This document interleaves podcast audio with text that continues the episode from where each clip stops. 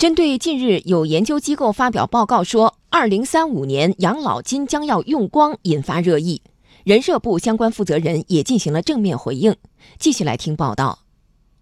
人社部养老保险司司长聂明俊说，在人口老龄化的大背景下，对养老保险最主要的影响是抚养比呈逐年下降趋势。不过，通过一系列应对措施，完全能够保证养老金长期按时足额发放，完全能够保证制度的健康平稳运行。中央是高度重视，而且未雨绸缪，已经制定了一系列积极的、综合的、科学的应对措施，完全能够保证养老金的长期按时足额发放，完全能够保证制度的健康啊平稳运行。养老保险涉及每个人的切身利益，资金规模较大，运行周期较长，社会各界非常关注。聂明俊说，围绕养老保险的可持续发展问题，我国已制定了一系列应对举措。一是通过实时降低社保费率的综合政策，做大